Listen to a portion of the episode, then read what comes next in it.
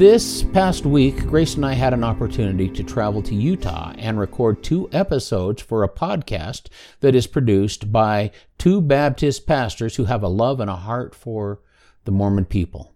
I count it a blessing to now name Pastor Brandon and Pastor Dave as my friends. With their permission, we are reproducing the episodes we recorded there here on our podcast as well. We hope you enjoy them. Grit and Grace is our story. It is the story of rescue from Mormon chains and redemption in Christ Jesus. Check the link in the show notes below.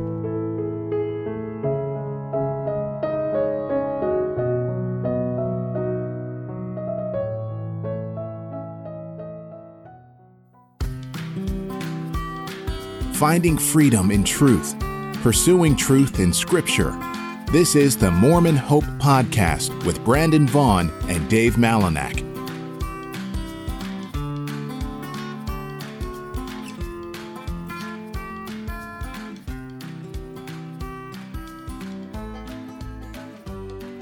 Welcome into the Mormon Hope Podcast. I'm Brandon Vaughan along with Dave Mallinak.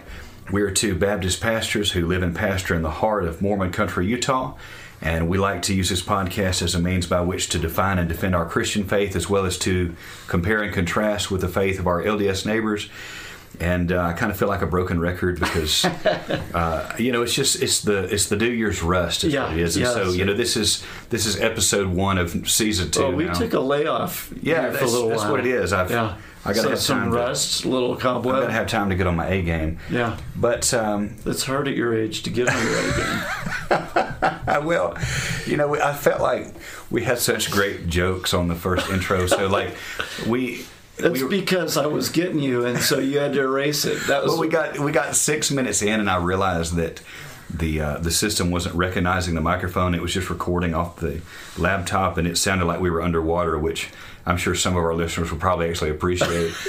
yeah, but- they'd like to hold us under. but uh, for those of you that you know didn't get to, they're not going to get to enjoy this because I had to erase it. That's right. But uh, uh, Pastor Mallinak uh, made the statement that some of us are getting old, and I made sure to know that our listeners understood that only one of us was actually getting there, and one was already there. But uh, I I don't know what you're talking about. But uh, over the Christmas holidays, um, we had a couple from Idaho reach out to us and Mm-hmm. actually had gotten a hold of Pastor Mallinak, didn't get hold of me, and uh, they wanted to actually share their story Yeah. of coming out of Mormonism. And so we're going to start the new year off with a Mormon story episode. And because they did reach out to you and actually gave them a copy of their book uh, Mm-hmm. that you got to read, I haven't got to read it yet. And so I'm just going to let you introduce them and go Very with good, it. very good. Uh, welcome, Lance and Grace. Thank Earl. you. Thank you. Thank you. Um, they come from Idaho and Mm-hmm. came down here to uh, Utah, which I understand that Utah has a little bad rep up in Idaho, uh, a little bit. I know Utah Mormons are um, just different for folks that are up in Idaho. They, You- I hear about this. Uh, we've heard about it too, but you know we're so south in Idaho, yeah, that's so we're really that's why you do we're have a little twang in your accent there. well. I grew up here in Ogden, Southern Idaho, but uh, but yeah, yeah. not quite like Alabama, but No, those people are weird. Yeah, I but, uh, But I uh, really understand them. but but so- southern Idaho, where we live, is really just an extension of. Yeah, it- it's a territory true. of Utah. It That's really true. it is. That's true. The, part of the state of Deseret. yeah. So we have Lance and Grace Earl. I have another friend who has the last name Earl, and I Oh, want to say her name, but Lance and Grace Earl with us. And uh, how about each of you tell us who you are and tell us your Mormon background?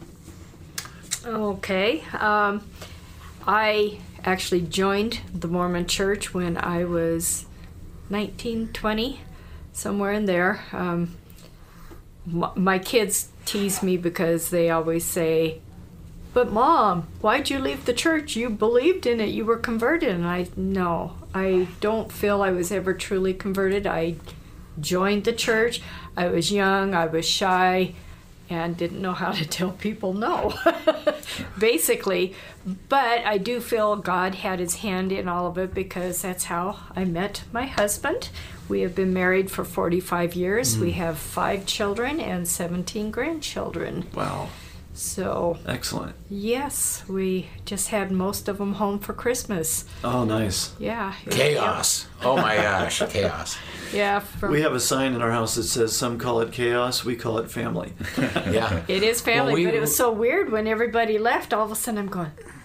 Wow, Yeah. It's really quiet around Yes. here. Well, we hung But- 23 stockings Christmas Eve. Oh wow, So that's fun. that- it was a it was a madhouse. It was a blast though.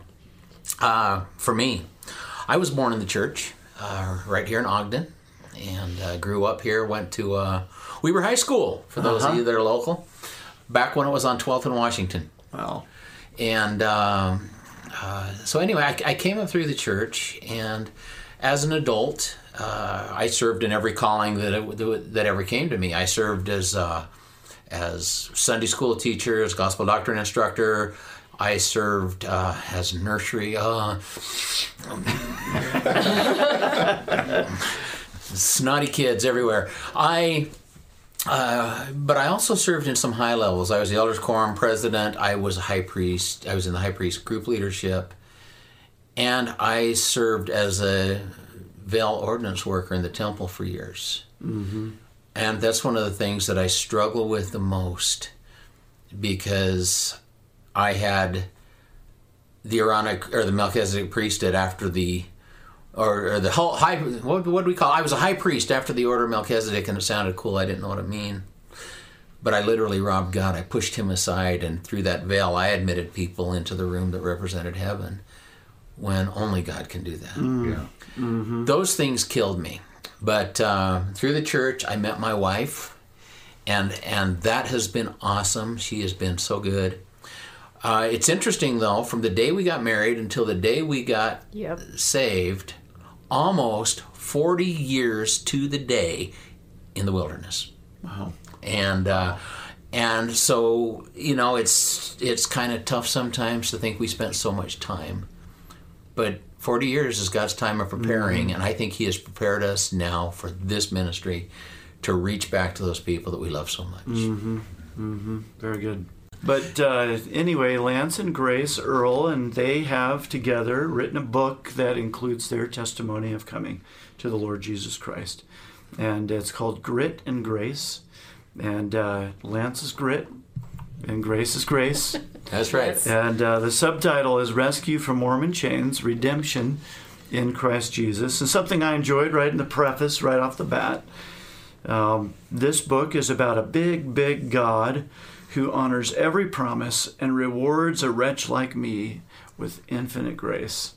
Um, that was a blessing to read that and uh, to, to think about the, the matchless grace, the unsearchable riches of the grace of God. oh Um, man yes You've experienced this. we have we have this is a 180 degree turn for us Mm-hmm. Mm-hmm. One of the things you mentioned in the preface is that this is your third attempt at writing the book. That the first time you wrote it, you focused too much on the Mormons. Yeah. And the second time, you focused too much on yourself. Yeah. And then the third time, you felt like you struck that balance and uh, were able to focus on the Lord Jesus Christ and the power of his glorious gospel and to set you yeah, free. yeah, I, yeah, I did. And I got to tell you, when you finish a manuscript and then you go, God's gonna hate this, you throw it away. Yes. Oh, I hated doing that, but but we just kept going until it felt right. Yes. Well, and you know, there's always some value, kind of like uh, Thomas Edison inventing the light bulb. He found 999 ways that it, you couldn't invent a light bulb. yeah. and um, always you're growing through that and through that process. And writing, you know, one of the things about writing is that it makes a precise man. It, it makes you have to be precise Yeah. in your thoughts, and that's always a challenge uh, for folks as well. For scatterbrain. yeah, it's really yeah. So um, something that you said in the introduction um, that I thought was really good. Um, you said I came to know Jesus, and at first there was pain. That's that's a good point just to stop and think about for a minute because there is, especially in evangelical Christianity, there's some of the uh, prosperity gospel, the name it and claim it kind of stuff that um, that treats it like if you receive Christ, then everything is going to be you'll live happy, happily ever after and have a fairy tale life. But you know the Lord Jesus doesn't promise that anywhere. In fact, He mm-hmm. promises quite the opposite. He, he us. does. He does. And and you have to trade certain things away. Or I don't know if, if it's trade, but you have to set certain things aside Yeah, that's right. and say say God, I I'm going to put this away so that I can Yeah. have you. That's right. Yeah. And That's right. That's right. So you said the cost of knowing him seemed too high. Hence, I almost could not bear to pay. I tore away everything I loved and knew and thought I knew, casting it all at the foot of the cross. This tearing produced pain I had not previously imagined. Loved family and lifelong friends turned to walk away forever. Because of this, my heart broke. These things cause deep cuts and lasting scars that are not fully healed. And, uh, you know, something that I, uh, in conversation we were talking about earlier, um, it's a mystery to me. I moved here to Utah 24 years ago, and ever since I moved here, our LDS neighbors have repeatedly tried to persuade us that they are Christians too. And so, a question that I ask them is if you are Christians too, why is it that if someone leaves your church and joins another evangelical Christian church, they are ostracized and cut off, um, and, and you have nothing to do with them? Why is that? If we're another Christian denomination, there's um, something that's that I found very interesting. Um, if you look in the Bible, there's always a group of people that are wanting to cast other people out of the synagogues. And if you look, it's it's always those who are resistant to Jesus Christ, who really are not Christians, casting those who love Jesus out. Mm-hmm. And uh, so in our lives, they have a legal letter. We've we've never gone on to a church property and caused a problem, or never threatened to, but we are banned from going on all church properties, and so we have been, you know, like at, at a temple wedding. We came to my brother's right here in Ogden, and there was my family that got to go in, and there was my family that got to sit out on the porch, but we have to stand on the street. And and uh, now why? What what is their explanation for this lifelong ban? there is no explanation. They've given none. I've not been accused of a sin. Uh, they just do it bec- for the same reasons, I suppose, that they did it in biblical times. And so, you know, it's it's hard because you go to a wedding and you have to stand on the curb with the gift in your hand until someone tells the bride and groom, "Hey, they're here," and they'll come out and give us a hug, and, and we'll leave. But it's also really cool to be bad enough to be cast out of the synagogues. no, no, it really is. Um, at, at my brother's at my brother's wedding, we got to meet a man in a wheelchair. It was a cold day. We got to meet a man in a wheelchair and grab the blanket out of the back of our car and wrap it around his shoulders and talk to him for a minute about God. And just a few months ago, at a uh, at a friend's funeral, it's bitter cold again. It's always cold when they do these things. I, I'm standing out there just freezing my shigegi off, and and a guy comes and says, "What are you doing here?" And I said, "Well," and I got to share the gospel with him, and he told me that I can come back to his home and talk to him and his wife. So. Uh, praise God, I'm bad enough to be cast out because that's where things happen. Yeah. And so it's it's okay. I don't mind. I don't care. It, it doesn't matter. Yeah, It yeah, just doesn't matter. I think Well- it's fear. yeah. It really is comes down to fear, I Yeah. believe. Well, and partly, and and this is where I say, um, when when the LDS call themselves Christians, that there's um, a measure of deceit in that when they, in fact, don't consider themselves to be a part of broader Christianity. They have declared, in fact, the whole foundation of their church is that the rest of Christianity is apostate and that they are the only true church. So what they Well, ought to abomination say- was the word That's used, right. yeah. So they ought to say that we are in fact the only Christians and that you are not and nobody else is. That is the, the truth, the reality of what they believe and practice. Well, well, yeah, they're the only true church. All other churches are the church of the devil. Right. And you know, that's one thing that's amazing. I, I don't live here, of course, but where we go to church, there are a number of Christian churches. And, and, and if all of a sudden we go, you know what, we're more comfortable over here, and we move to another church, everybody goes, praise God. They're still going to church. They're still believing. That's enough. Mm-hmm. But that's not that way here, you know, Yeah. with the LDS people. Yeah, that's that's right. too bad. So you compare your conversion to the story of the man born blind who came to Christ. In fact, this is something that you said in the introduction. Again, I'm reading for you. I was born blind and remained sightless for the first 60 years of my life. I was blind, born that way. There are two kinds of blindness physical and spiritual. The man in our story suffered from the first type and possibly the second. My blindness was spiritual. Having never experienced a light, I had no comprehension of the darkness that enveloped me. In that darkness, I walked the wide path leading to certain destruction. Having never seen illumination, I denied my blindness and insisted before the world that my vision was clear. I thought it was interesting just in what you were saying a minute ago, because of course that man born, blind was cast out of the synagogue, and the reason he was cast out of the synagogue was because the, the Pharisees and religious authorities refused to acknowledge that Jesus had healed the man, and then wanted the man to deny that Jesus was the Messiah, the Christ, and he refused to do so. He said, This I know, whoever he is, this is what I know. I was blind, but now I see. You know, it's interesting you say that because I was talking about the other blind man, Oh, okay. Bartimaeus. Okay, blind Bartimaeus. He was at, uh, I've gone blank, the city. Uh, anyway, he was outside the city gates, but the thing that was amazing to me was Bartimaeus. The only thing he had in the world was a cloak. And when Jesus said, Come, he got up and he threw away all his worldly goods Uh-huh. and rushed to Jesus. And well, I, I couldn't do that. I hung, I wrapped my cloak of Mormonism around me, and I held on so tight for a while. Yeah. I was afraid to trust Oh yeah, Jesus. and and that's the case, and we see that with folks that are coming to faith in Christ, is that there does become a wrestling match, and in fact, um, I I know a young person right now that we're working with and have been for a while, and I can see what's happening. There's this desire to hold on, and and and this wish that the two could be compatible, and a, a, an attempt to try to make biblical Christianity fit with the LDS faith. Um, and but of course we know that it's not. It's not the same thing. Not at all. Yeah. It doesn't work. So there were several things that you mentioned that were part of opening your eyes to the truth.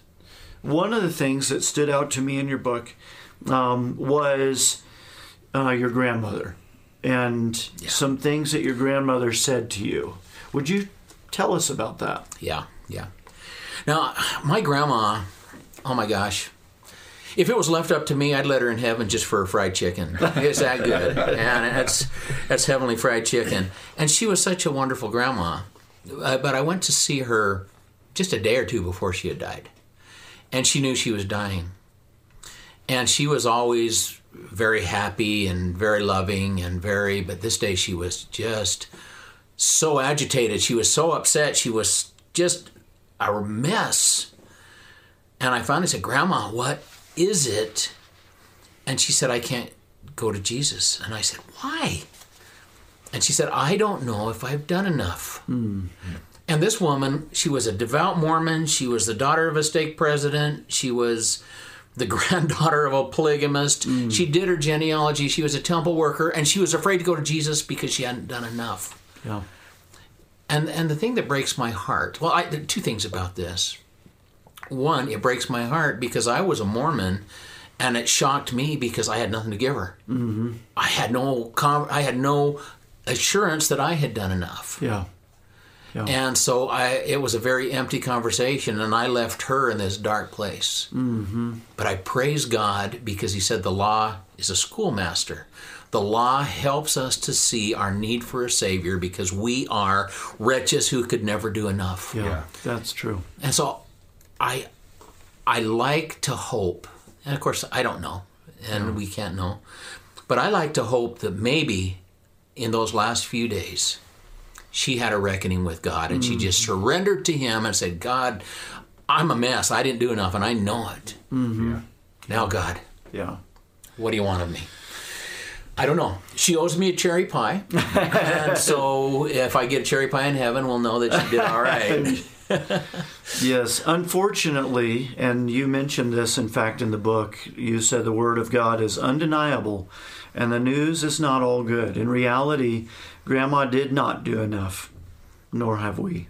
Right. That's that's a hard thing to say, Yeah. but it's the truth. It is. None of us can.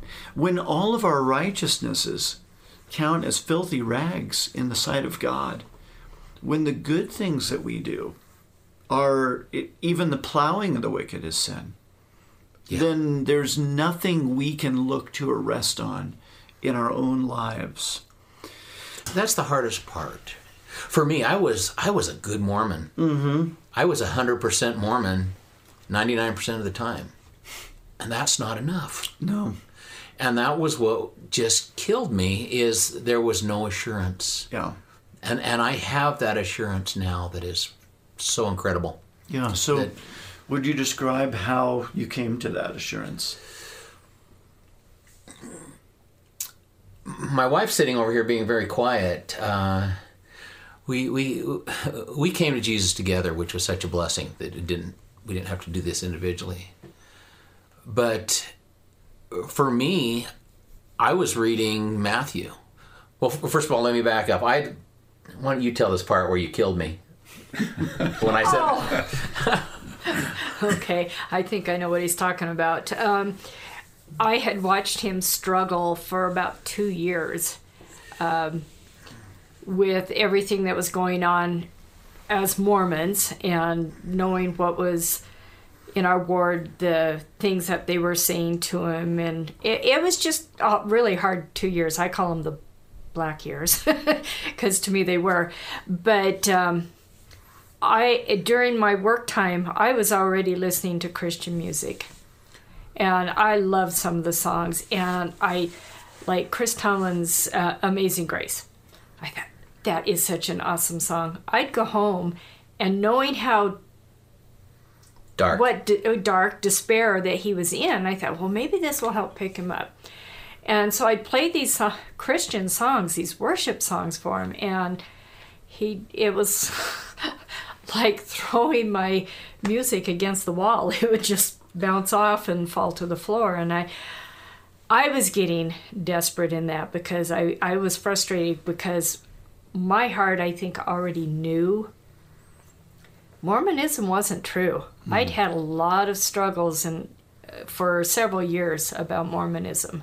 I hadn't talked to him about him, but I just felt like something had to give. And then one day, about December, well, his birthday's the 11th of December, so it was like the 12th or 13th. He came to me in the kitchen. He says, You know, I don't think I can be Mormon anymore. Hmm. and I just, it just struck me because the whole time through these two years of darkness, he kept saying, It doesn't matter what happens, I know the church is true. It doesn't matter what happens, I know the church is true. And so I thought, hmm, okay. And I, I turned to him and I just quietly said, Okay, let me think about this for a couple days. And that's where I left him. Just- That's the part that nearly killed me. he he I just left him dangling because I went into the bedroom and I'm going yes yes, yes because I just I thought finally something's going to give. Hmm. But knowing what he had been through through those 2 years, I also was afraid that maybe somebody had called him up and harassed him or whatever it was and I thought, you know, he needs a hmm. couple days at least mm-hmm. so that he can say, oh, you know, I don't know why I said that. I just needed to give him time. So after a couple, three days, he was still firm that that was it. And so I finally went to him and said, you know what? I'm with you 100%. Yeah. Let's do it. Yeah. So a- anyway, you and, and the, the last of the story. Did you know that she was no, already she doubting? was sneaking around. yeah, so when was. you said that to her, were you afraid that she would respond I badly? had, I had been thinking about saying that to her for almost a year, and I was scared to death to do it because I had this wonderful, strong Mormon wife. Mm-hmm. Who Not. who wasn't. But but anyway you, you asked how did we come to know?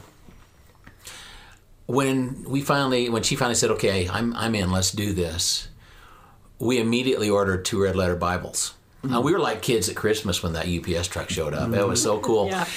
and and we knelt down at our kitchen table and we just threw everything at the foot of the cross. Our, our homes our jobs our our property our Kids. family even our children god if if if that's the cost to know you we have got to know we hold nothing back and we sat up at the table and we started reading and she said for her it came over time mm-hmm. but for me it came that instant matthew one mm-hmm.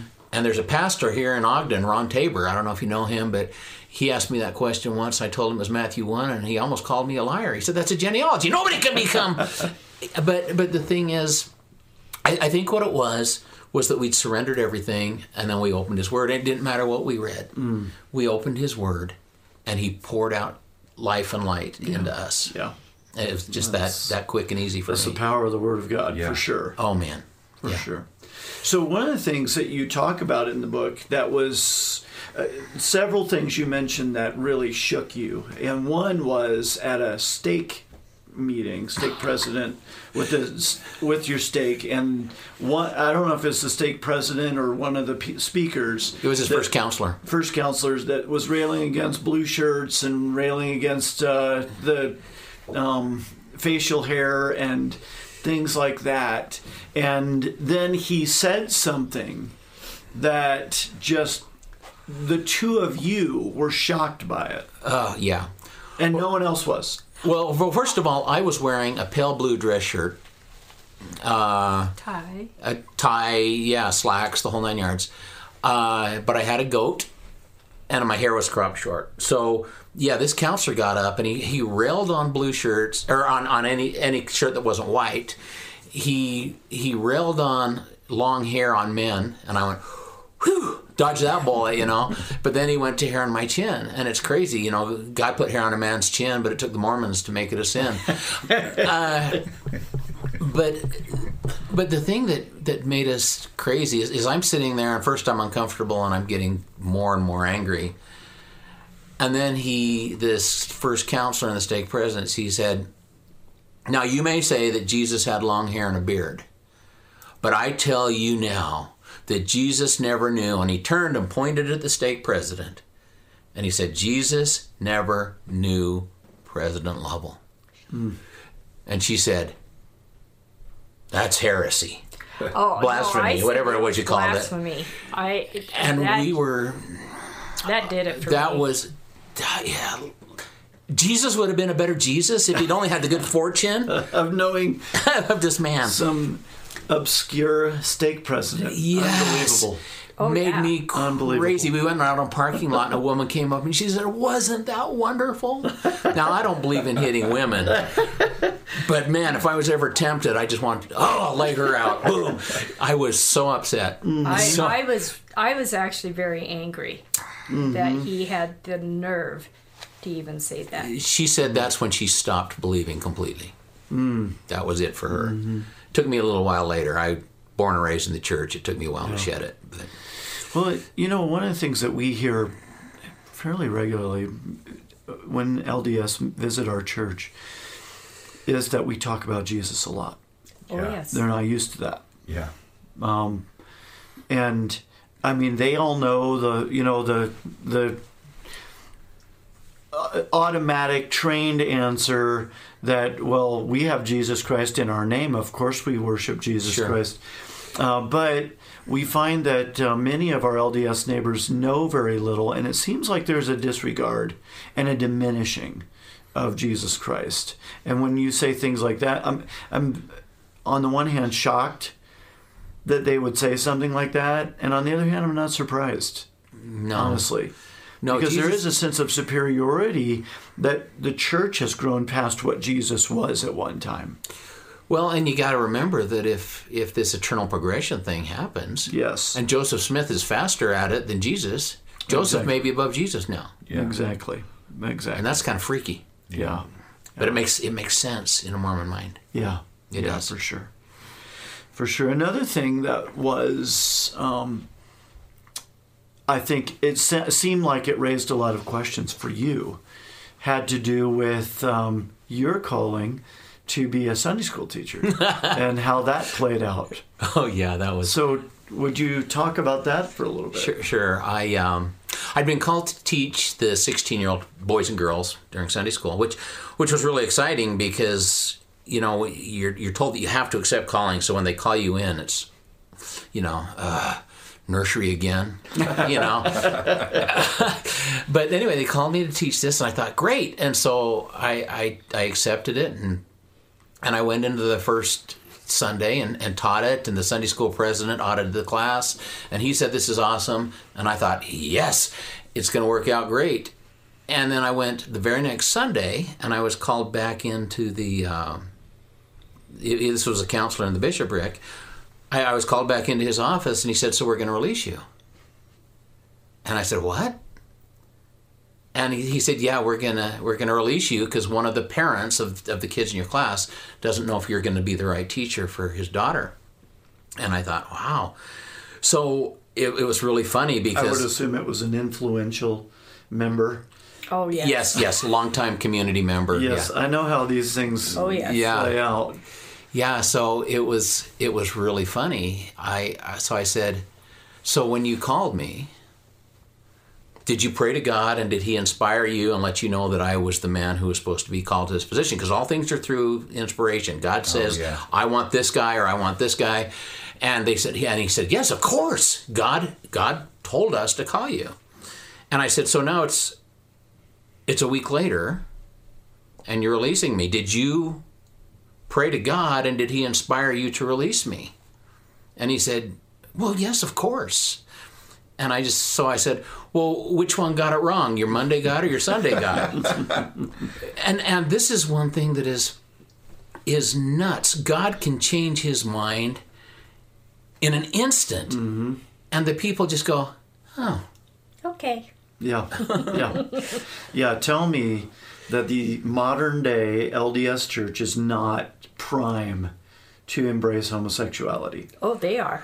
do you, do you know that they've ch- actually changed the endowment session and to, prep, to prepare for that? I, I saw you you cataloged, in fact, in your book, Oh, the okay. changes to the the endowment and the wording of Yeah. it. Yeah, the, the wording used, yeah, the wording used to talk about your the your husband or wife to you're legally or lawfully wed, and now the wording has been changed to the person to whom you're le- legally or lawfully wed, which means it can be anyone of any sex. It's totally set up. When we Yeah. first came out of the church and stuff, and something had happened, because he keeps up on all the changes, and he we were talking about it, and I told him, I said, "You wait, they Yeah. will be doing." Oh, I've been saying it for 15 temple. years. Yeah. I've been saying, in fact, 15 years ago, I said in 15 years they're going to do it. And we're coming up on, oh, well, we're Right. past that now, and uh, Right. it's it's coming. We can be certain. of that. Absolutely. Well, because their changes are social Right. changes. They're Always. not Yeah, isn't it amazing that God changes with the winds of culture? Yeah. Isn't that really convenient? Yeah, yeah. Unfortunately, there's a lot of evangelicalism that also is going down that path. Oh. Unfortunately, yes. Yeah. But see, there is one thing that really, I um, what's the word I'm looking for? Clinched it for me is every time the church made a change, they always talk about it in their sacrament meetings. They have to read the letter, make it official, and everything from Salt Lake.